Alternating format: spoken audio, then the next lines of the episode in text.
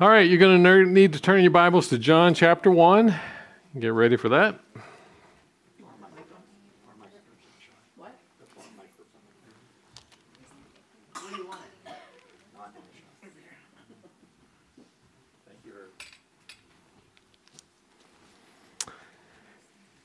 It will come to no surprise for some of you that one of my Rotary friends, John Nave, who also took care of the financing for our building and who's become a good friend of mine, will often turn to me and say, after I've made a statement, he'll look at me and he'll go, But you're a pastor. And it's not that I'm saying horrible, nasty, terrible things or doing awful things. It's just that I have something inside of me where I, I just like to poke at people. Does that, I, I know that just shocks you, doesn't it? In fact, and, and then he'll usually follow up with, I can't believe you said that you're a pastor, with, you are the club instigator, aren't you? because I just like to tease people and poke people. And so, an example of that was at the Rotary dinner spaghetti dinner, I was working behind the serving line with other people, and and these interact kids, the high school and middle school kids, would come up and they they would be doing the serving, and they they would walk up, and you could tell they're just nervous and not quite sure what to do, and they'll say, "Can I have three meals?" And I would just look at them and go, "No."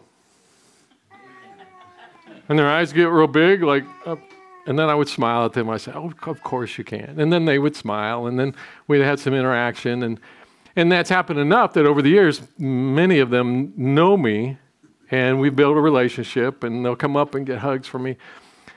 It's just there's something in me that I, I just can't leave well enough alone at times and feel like I have to be an instigator, a disruptor. Um, and but but for good reason. And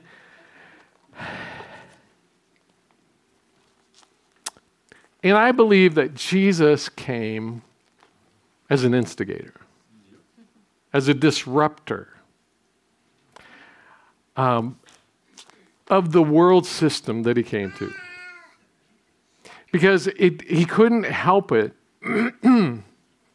because he came as light into darkness. And as a re- uh, so he, it wasn't as if he could come in any other way but to disrupt and to instigate what God wanted to cause.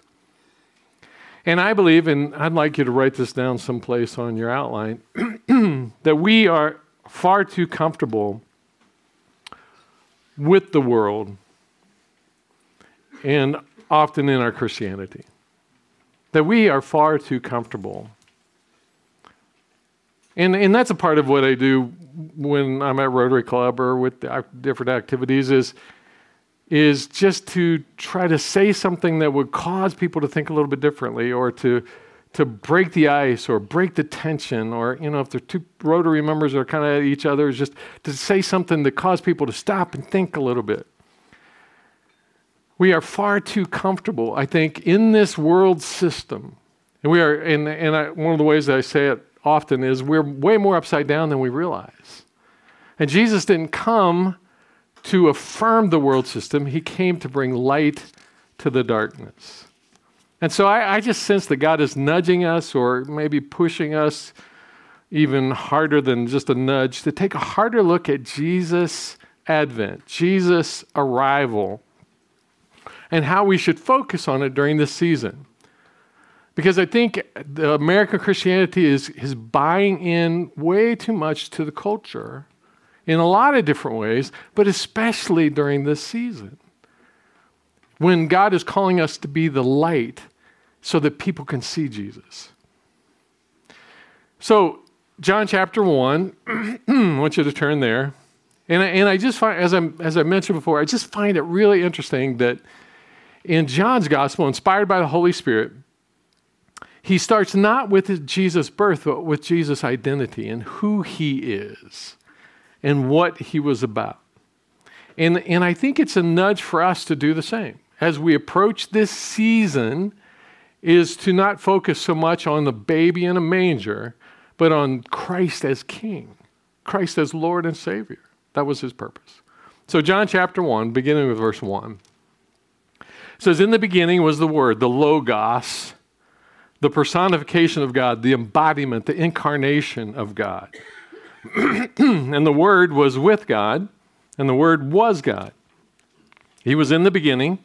All things were made through him, and without him was not anything made that was made. He identifies Jesus as the personification, the, the incarnation of God himself. And, so, and he goes back and he says, He's always existed, He's eternal. There was never a time when He didn't exist, where He wasn't. He's without beginning and end, He's the creator. And, and so He is God. He Father, Son, and Holy Spirit. They are equal members. In him was life, verse 4, and the life was the light of men. The light shines in the darkness, and the darkness has not overcome it. So Jesus comes into this world, his advent, his arrival, as light into the darkness. There was a man sent from God whose name was John.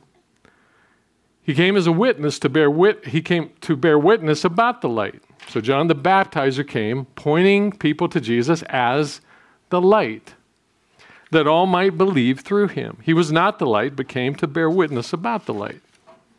So John by the Holy Spirit chooses light as the word that he keeps repeating as Jesus' identity. So he's the light. He is the one who brings understanding. He is the one who brings, who splits the darkness, who dispels the darkness, who gives an understanding of who God is. He's the light. And Jesus would go on to say oftentimes that he was. Verse 9, the true light which gives light to everyone was coming into the world. He was, he was in the world, and the world was made through him. Yet the world did not know him. He came to his own, and his own people did not receive him. This is important. The context of Jesus' arrival was darkness. The world system that he came to was darkness. He came as light to dispel that darkness. But the darkness was the opposite of who he is. And so when he comes into the darkness, the darkness is going to fight. He came to provide light, the opposite of darkness, as an invasion of understanding of who God really is. Advent is an invasion. It's an invasion of the kingdom of heaven into the kingdom of this world. It's 180 degree different and so Jesus comes into a culture that is without him. And, and so, as we'll, what we've talked about before, is repent is the, the command. Turn around from the darkness in order to come into the light. And so he came as the true light, he came into darkness. The darkness didn't receive him. The vast majority of people would reject him. But then, verse 12, but, all to, all, but to all who did receive him, who believed in his name, he gave the right to become children of God, who were born not of blood, nor of the will of the flesh, nor of the will of men, of man, but God. It's, it's a little bit later in John chapter 3, in Jesus' conversation with Nicodemus, he identifies this you have to be born again. You don't come into the kingdom of light. You don't come to God by, by any worldly means, of any earthly means. And so that's why he's saying people who were born not of blood nor of the will of the flesh, because some, you know, a mother and a father decided to have a child, it's not, it's a supernatural birth, a born again. And he offers that to everyone. Verse 14, and the word became flesh, his arrival, his advent. And that's the story that we see of Jesus' birth and he dwelt among us, and we have seen his glory, the glory of the only Son from the Father, full of grace and truth. Light, grace, truth. So, to all who would turn around, who, who, to all who would say, okay, I see the light in this darkness, I'll turn away from the darkness, to all of those he became he gave the opportunity to become his children. Not just slaves, not just servants, not just worshipers, but his children. That in essence sums up what the Advent season is about. Jesus' arrival. He came as light into darkness. He came into enemy territory. He came to the world that he created. And that's why John emphasizes in the first few verses who he was. He's always existed. He's God. He came into the world that he created as, as Lord. He should have been Lord, Master, and Savior to all. But the vast majority of people would fight him instead, ultimately killing him. But for those few who received him, he brought them into the light took them out of the darkness, and they received what they were originally created to have abundant life, satisfaction by reconciliation with God, and the ability to have a relationship with other people that, are healthy and to do and to join God in the work that He's doing. So, could it be that God wants to shake us up a little bit? He wants to be an instigator during this season that the world calls Christmas to shake us up and to shake us out of just participating in the system that is more distracting than it is focused on Him? Could it be that He wants to turn us right side up a bit? I think it is. And I think for every single one of us, it, it's going to have a different flavor and a different look. But I don't want us to be the same on January 1 as we are right now. I want us to experience Him more deeply. I want us to see what his arrival really means and what it means for him to be king and ruler of all as the light and the truth of the world. We are far too comfortable in our world as people who should be people of the light. We're far too comfortable with darkness. Have I started meddling yet? Good. So I'm going to give you a whole bunch of, I'm going to introduce a lot of stuff that we could spend a lot of time on um, with a lot of scriptures that I have a hunch that God's going to bring us back to for the next few weeks. So let's take a look at some actions to experience and to be the true light of Christ. Number one, receive a right side up identity as light. We need to intentionally receive the identity as light rather than darkness. Um, from the beginning, uh, and so when Jesus began his ministry, his manifesto was Sermon on the Mount. And, he, and after the Beatitudes, blessed are, he immediately goes to the identity of who his followers will be. He starts with salt, and then he says this in Matthew chapter 5, verses 14 to 16 You are the light of the world. You are the light of the world. He came as light, and he said, If you're going to follow me, then you need to be the light. You need to Eh, not in yourself, but by the Spirit of God in you, you are the light of the world. A city set on a hill cannot be hidden, nor do people light a lamp and put it under a blanket, but, uh, but on a stand, uh, under a basket, I'm sorry, on, but on a stand, and it gives light to all the house. In the same way, let your light shine before men so that they may see your good works and give glory to your Father who is in heaven. And if you see me breathing deeply a couple of times, it's because I'm anticipating what I'm about to say. I believe far too many times, me included, we have, I have put the light of Christ under a basket to participate in some of the ways of the world.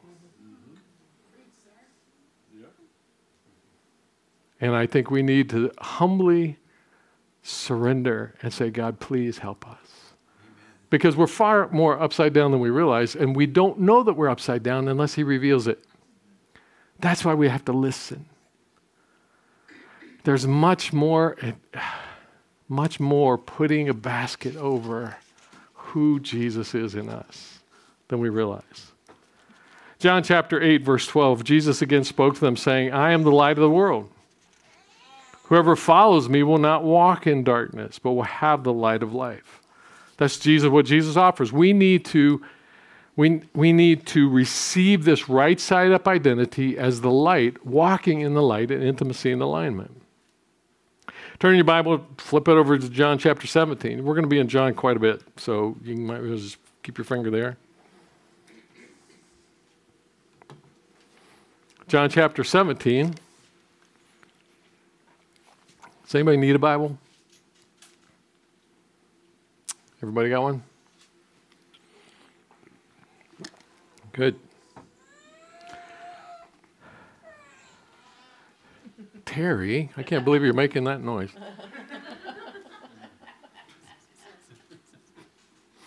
John 17, begin with verse 13.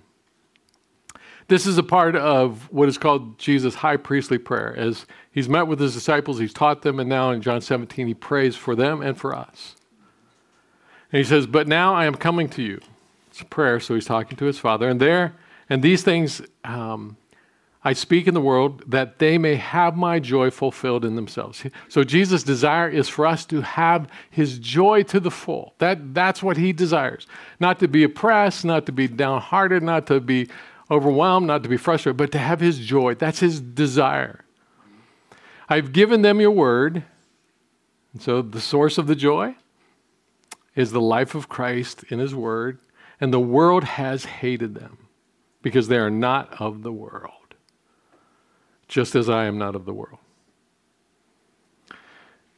Um, and so I keep your finger there. I've been thinking a lot about the 12 disciples. You know, I've been watching The Chosen off and on, and I've been thinking a lot about them. And, and one of the things that keeps reoccurring to me is every single one of Judas, Judas killed himself. He walked away, killed himself. But for the other 11, every one of them was persecuted. All of them were martyred except for John, who was exiled on the island of Patmos. And so when Jesus says, I have given them your word, and the world has hated them because they're not of the world, just as I am not of the world, that's what it looks like. And it and it cuts me to the quick because I don't want people not to like me. I don't want to be persecuted. I, I mean, if you're waking up in the morning going, I hope I get martyred today, you, there's probably a deeper issue going on. You know, that, that's just, we, we do want to protect ourselves, but we have to love Jesus more. And so for people to dismiss us or treat us badly, that's a part of being in the light.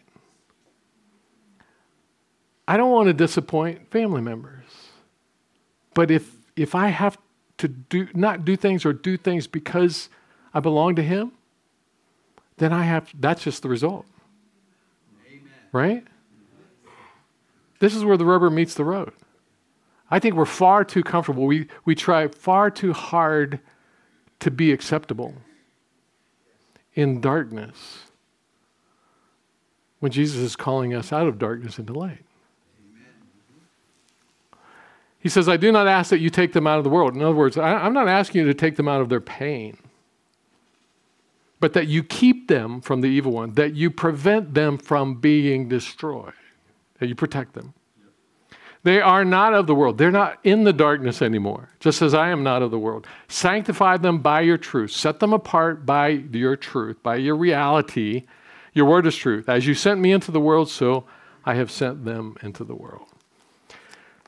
All of that then leads us to the second. Number two is to assume everything in this world is upside down darkness. To assume everything until proven otherwise is darkness. Everything in this world system. This is huge for me. Um, because um, I used to believe the best about everything until proven wrong. And God has been pushing me, especially in recent days, to take a reality check. That the Word of God actually tells us to assume everything in the world is upside down. Everything is darkness unless it's proven to be light. Amen. Everything that we hear from media, everything that we hear from education, everything we hear from pol- politi- politicians, every, every, everything, e- even, even in ourselves, is to assume that we're upside down unless God has turned us right side up. I have a, a friend, Sam Moore, who used to be a part of New Song, known for over 30 years. He's an attorney. Actually, I had my office for six years in this building, and so we're really good friends. And he tells this joke about himself or his his profession. He says, "You, you know how to know? Do you know how to know? Do you know how you can tell when a lawyer is lying? when his lips are moving." Now, I he, he tells that on himself. I don't say that. He goes, but I'm I'm the good one. I'm one of the good ones. You know, I don't do it. But but he's he's dealt. So for decades, he's dealt in that field, and it just because it's about winning rather than truth.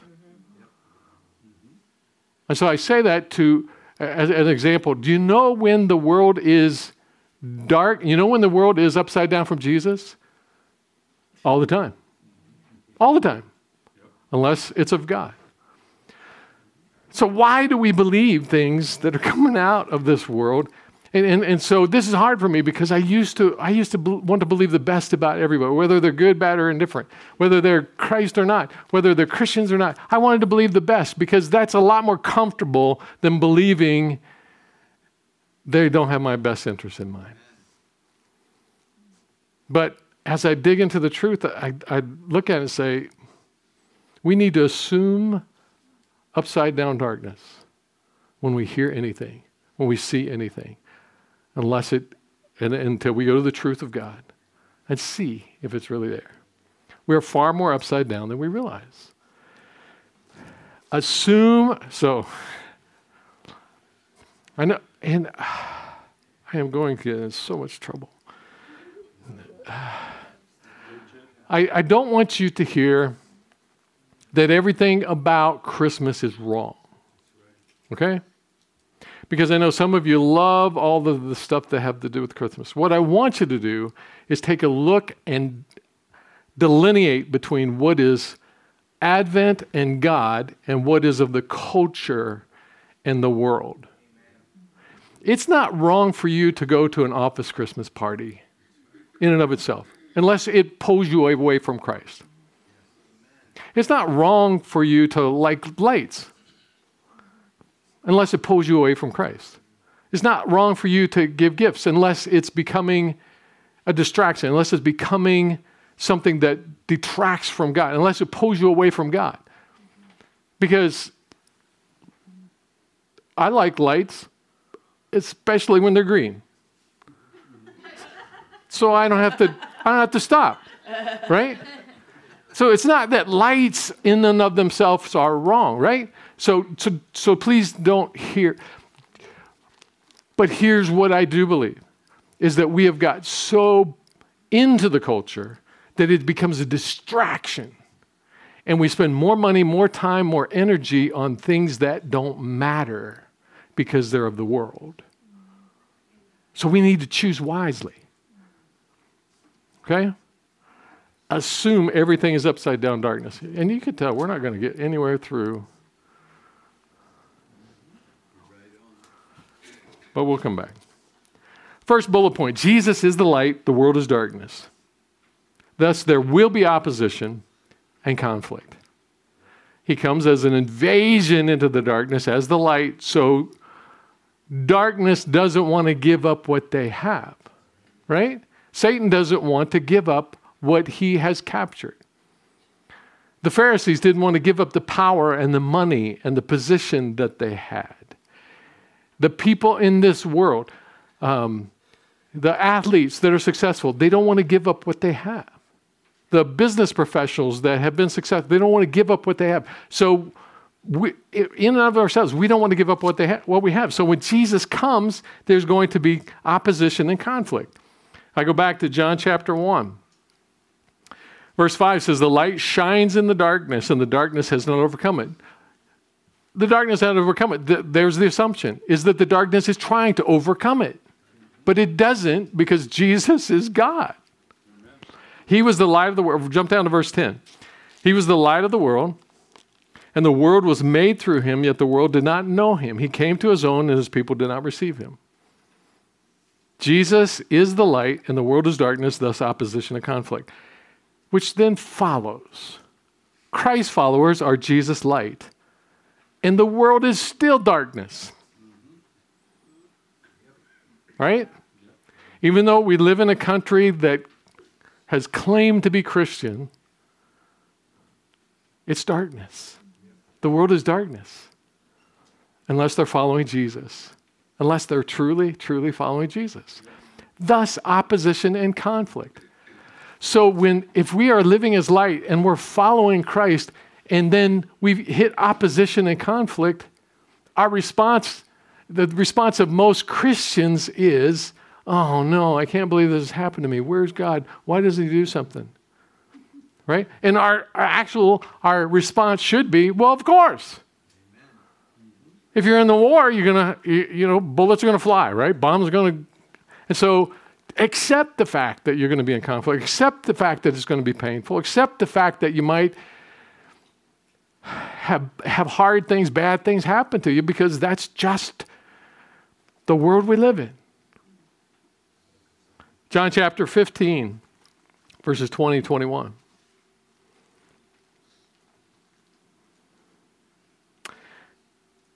Jesus says to his disciples, Remember the word that I said to you a servant is not greater than his master. If they persecuted me, they will also persecute you. If they kept my word, they will also keep yours. But all these things they will do to you on account of my name, not because of who you are, but because of who I am. Amen. Because they do not know him who sent me.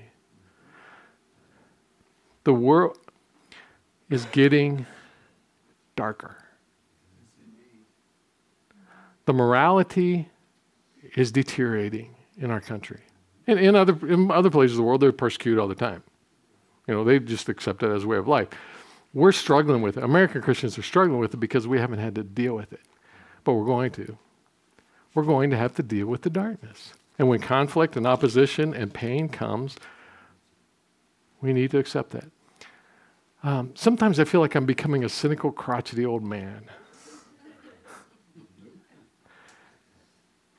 I think I'm becoming a realist. I think I'm becoming, this is what the Bible says, right?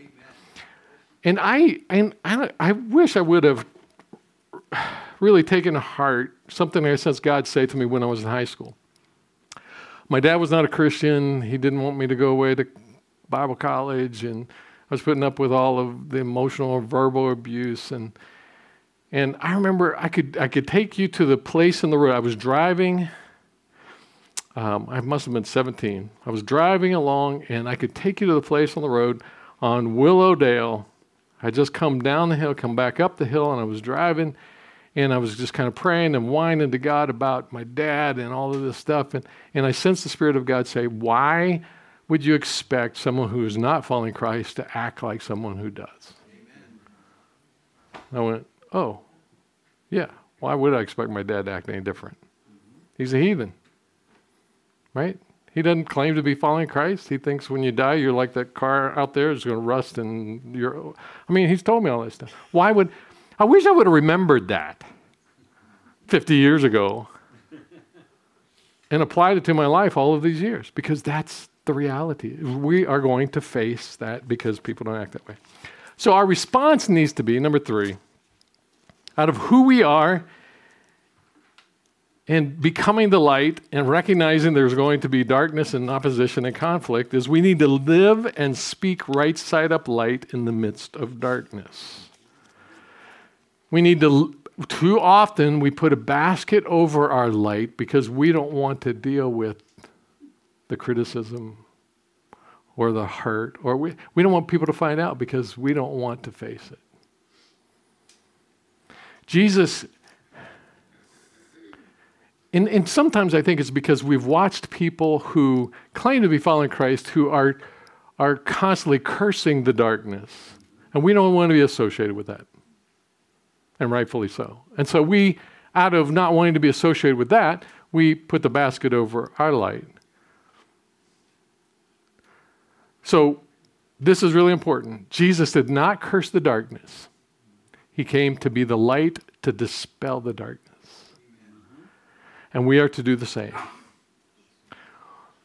It's like we live in a world where the loudest voices who claim to follow Christ seem to be the ones who are cursing, criticizing, condemning, saying, you know, being mean and and and as if they want everybody to go to hell. Where Jesus comes and he goes, I'm the light and I want everybody to come to me. So I tried to think of a picture that would maybe help us fix this in our minds. And this is the best I could do, and maybe we could work on it together as we go forward. Um, imagine that you're in a very, very dark forest. It's really, really dark. You're out there in the dark forest. There's no light. You don't have any any way to create. You don't have a flashlight. You don't have a candle. You don't have anything. And you're just out there. You're in the darkness, and it's so dark. And you've lived in the darkness. You figure this is the only existence there is. And then, for, in a distance, you hear a voice, and that voice begins to say, "Hey, I've got a light," but you don't see a light. You just hear a voice calling from afar. I've got a light. You need a light. And you're like, well, I know I need a light. I don't have a light. And then that same voice starts saying, well, why don't you have a light? You should have a light. You should find a way to get a light. You're so dumb and stupid, you don't have a light. You, you need to know. Don't you know that you need a light? And, and you're a bad person because you don't have a light. And I think that's the picture of so many people who call themselves Christians. They're out there over hollering at people who are in the darkness and not giving them any hope. And as a result, the, you know, you're, you're in the darkness. You go, well, who are you? Well, I'm a Christian. I'm a Christ follower. You need to be a Christ follower too. And people go, I, I don't want to be anything like you because you have a light that you could come and help me, but you're not doing anything to help me. And then from a distance, you see this pinpoint of a light over there and as you try to, try to follow, you're just running into trees, you're falling down valleys because there's not enough light to see anything. And I think that's what, that, that's so oftentimes what people experience. That's not what we're supposed to be. We're not supposed to be cursing. It doesn't do any good for us to look at what's happening in our world and go, bad, bad, bad, bad, bad, bad, bad, bad, bad, bad, bad. What we need to be doing is here's the light. You can turn from that. You, you don't have to be in that. You don't have to be, you don't have to be out there in the darkness. So what do we do? Live truth always. That's, that's the bullet point. Live truth always. Here's the phrase that haunts me that I've talked about a number of times. Live not by lies. Refuse to cooperate with anything that is not true. That is the pressure that is coming in our culture is to cooperate with what is not true. Right?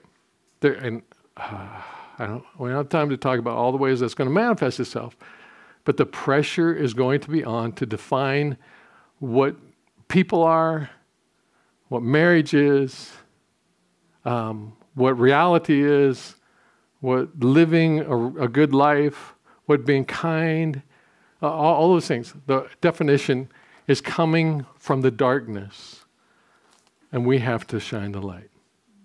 Live not by lies means don't cooperate with anything that's not true. And when we do, we're putting that basket over our light. A couple of scriptures. 1 John chapter 1, we, uh, we, we've looked at that one. Let's go to Ephesians. Ephesians chapter 5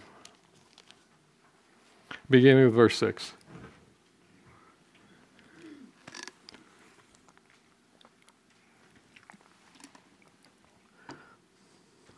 And just by the way, look at me. This is going to take guts and a courage beyond anything that most of us have had to exercise so far.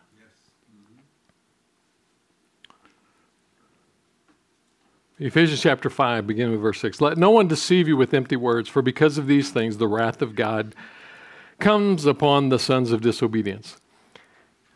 Don't buy in to the lies that the darkness gives us.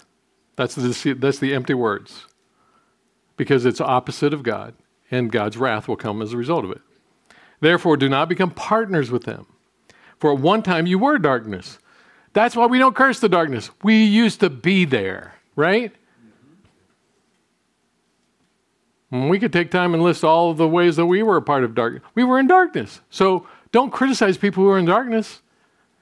You used to be there. We were a part of the darkness. But now you are the light and Lord. Walk as children of light. You've come out of the darkness and now you're following intimacy and alignment. Live as the light. Live it out. Live by the truth. For the fruit of light is found in all that is good and right and true that we find in the Word of God. This is how we, and, and we, we're living in a culture that's going to try to define good and right and true in a different way. Here's where it is, right here. We, this is what we know. And try to discern what is pleasing to the Lord. Take no part in the unfru- unfruitful works of darkness, but instead expose them. How do we expose them? By living as the light, refusing to cooperate with anything that is not true. And that is how we stand out in a loving and, and as we love. For it is shameful even to speak of the things that they do in the secret. But when anything is exposed by the light, it becomes visible. That's what light does. That's why people don't like it. Because if you're doing stuff that you don't want people to find out about and you're living light and light is shining on it, now sh- would people go, douse the light. Get the light out of the way. But when anything is exposed to the light, it becomes visible. For anything that becomes visible is light. Therefore, it says, Awake, O sleeper, and arise from the dead. Christ will shine on you. Be the light. We'll talk, I'm sure, more about that. Live and then speak.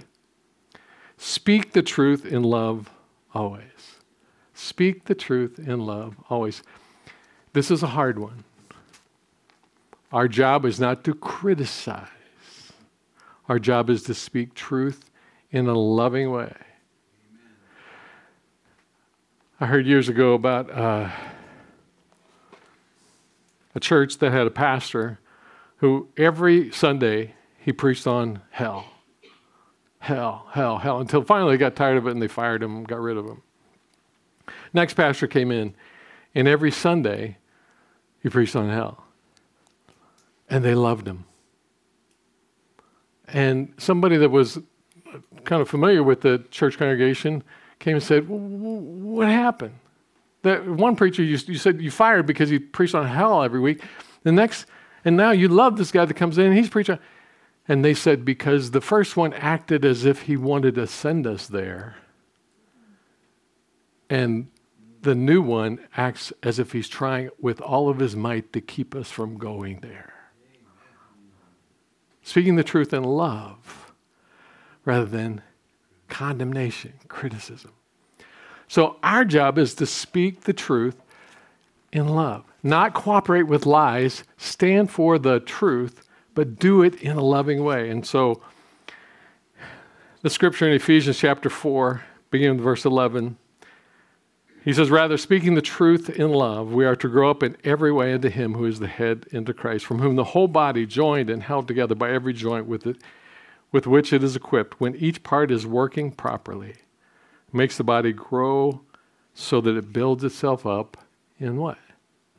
Love. Speaking the truth in love, in care.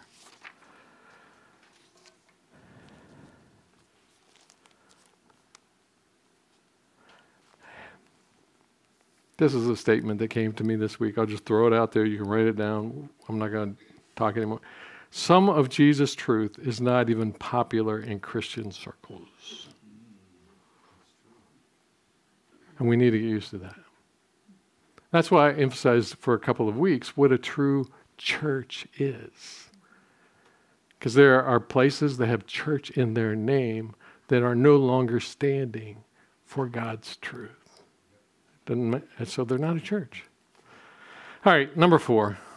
So for this season, focus on Advent, not Christmas. I think this is a time to apply what we're talking about in being light and darkness. All that we've said in these first identity, our identity is light, expect and assume upside down darkness, live and speak right side up. In this season, focus on Jesus as the light focus on Jesus as the light. Advent is about Jesus arrival. And um, traditionally, if you go back and, and do some study on it, it was a time of sacrifice, self denial, preparation, repentance. It was a period very, very similar to what Lent was intended to be. But it didn't, it didn't come about in being until several centuries from the early church. And, and I got to thinking this week, I, I half wonder if, if some um, Christ loving, sold out clergyman looked at people's apathy and said, We got to come up with some way of getting people to think right side up about what Jesus' arrival is all about. That's what Advent was supposed to be. It was supposed to be where, where here now Christmas, and when I say Christmas, I mean the cultural focus. Christmas is about self indulgence. Advent is about repentance and self sacrifice and self denial and, and surrendering to Christ. A time of where Advent is a time of surrender, Christmas, all of this, um, is about pleasure and possessions. Where Advent is about Jesus' invasion, the upside down, I know I'm going to get in trouble for this, is about Jesus' birth as kind of a fairy tale Hallmark movie. They're nice, they feel good, but it's not true. I mean, it's not. Go through the list of Hallmark movies and tell me one movie that has any reflection of your life in reality. When I, oh, I look, I look in the in the final. I know some of you like Hallmark movies. I'm not trying to ruin it for you. Just please separate that from reality, okay? Lord of the Rings and Hallmark belong in the same category. Okay? Fantasy. And look at the, you know, the final scenes of those Hallmark movies, and they've got like 50 trees in this mansion, and every one of them is decorated gorgeously and beautifully, and, and just that scene had to cost them a million dollars. Anybody here have Christmas Eve like that? No. Anyway, uh, okay, that's my soapbox. Jesus' birth was about God returning to what he had created as Emmanuel, God with us, to pierce the darkness and restore. The upside down world Christmas is about Jesus' birth sometimes as God being all about us instead of us being all about Him.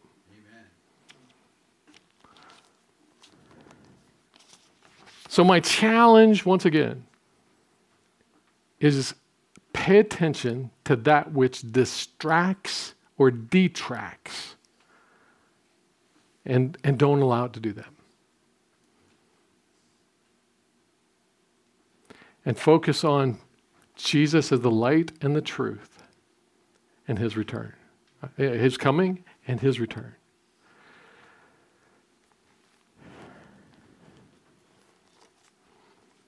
Every Christmas Eve for 30, 30 31 years, um, we have a worship service. We call it Carols and Candles, and, and we try really hard to focus on the true meaning of what Jesus' birth was about. And we, every year, we end with a candle lighting service, a candle lighting, congregational candle lighting. And every year I emphasize that this candle, the middle candle, which just about put some of you into a, a conniption fit because I lit it, we lit it today, is the Christ candle. It represents Jesus' arrival. And the traditional way of, of using Advent wreath is every week you light one of these candles, at Christmas Eve, you light the Christ candle um, as anticipation of who Christ is. But as I was thinking about all of this this week, I, I thought, mm, we need to flip it because Jesus has already come. His Holy Spirit has already come to live in us. He's already made us the light. And so we're not we're no longer anticipating that. We're cele- we celebrate it. But we're not anticipating that. And we need to recognize that these candles, the prophecy candle, the peace, love, and the joy candle, are contingent upon Jesus having come and filled us with his spirit. So I, I, get it. I'm not criticizing anybody who celebrates the wreath the traditional way. I, I understand. I understand. I just think for us, we need to emphasize that Jesus is here. And Jesus is the light. And Jesus has put the light within us. And so on Christmas Eve, we're going to have the traditional carols and candles, and we're going to sing the songs, and, and we're going to focus on Jesus, uh, Advent. But this time, I want us to bookend it. At the beginning of our Advent season, remember Jesus has come. And when I, when I light this candle from the Christ candle, it represents the, Christ, the light of Christ in me and my commitment to live not by lies, but live by the truth in his light and speak the truth, not put the truth under a basket, but speak the truth in love as a commitment. So that at, during this Advent season, we focus on Jesus as the light. And everything else is fine as a cultural thing, but we're not going to let it distract us. So, candle lighting. As I light this candle, we recognize that Jesus has come as the light into darkness. And he invites every single one of us to surrender our lives to him and allow the light of Christ to fill us. By you accepting this light is just this morning a recommitment to him to say, I will be your light. I will live as your light. I will speak the truth in love as your light in the midst of darkness. And I'm gonna we're gonna play the the song um, that we introduced. Here I am to bow down. I would encourage you to maybe take a few moments of meditation, surrender, um, offering yourself up to God as we light the candles, and then and then we'll close in prayer.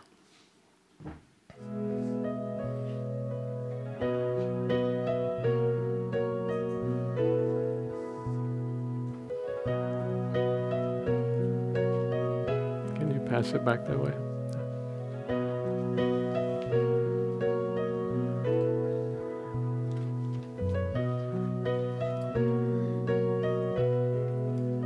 And after you receive it, just pass it behind you, one person to another. Do you have a candle, Melissa? Do you want to? Do we have an extra candle?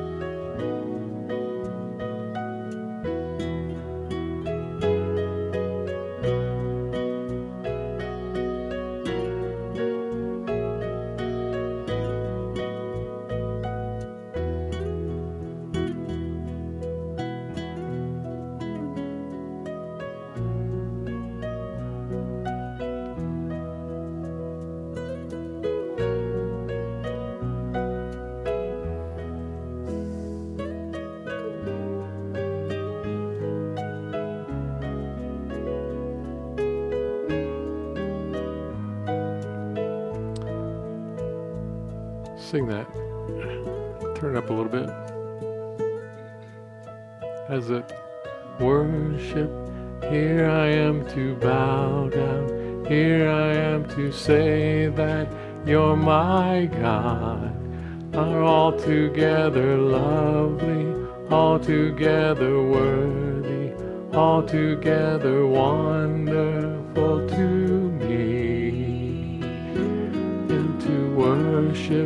Here I am to bow down. Here I am to say that you're my God. You're altogether lovely, altogether worthy, altogether wonderful to me. Lord, I pray that during this season, you would arrest our hearts and our minds and our souls with an overwhelming sense of your presence, that you would draw us to yourself, clearly identify ways that we need to surrender, ways that we need to allow you to turn us more right side up. Identify those times when we put our light under a basket by our actions or by our words. And then lead us to know how we can let our light shine. And let us know. Lord, tell us and give us the courage to obey. I pray not just for us individually, but as a congregation, we would be your light in this community and beyond, shining your truth, your reality, your presence. And in doing so, that we will experience that joy that you talked about, that you desire us to have. Lord, we're so grateful. So grateful for how you're working, how you're moving, how you're transforming lives. Do it more, do it broader, do it bigger, do it farther. Just let us be your light. In the name of Jesus, we pray. Amen. And this is all.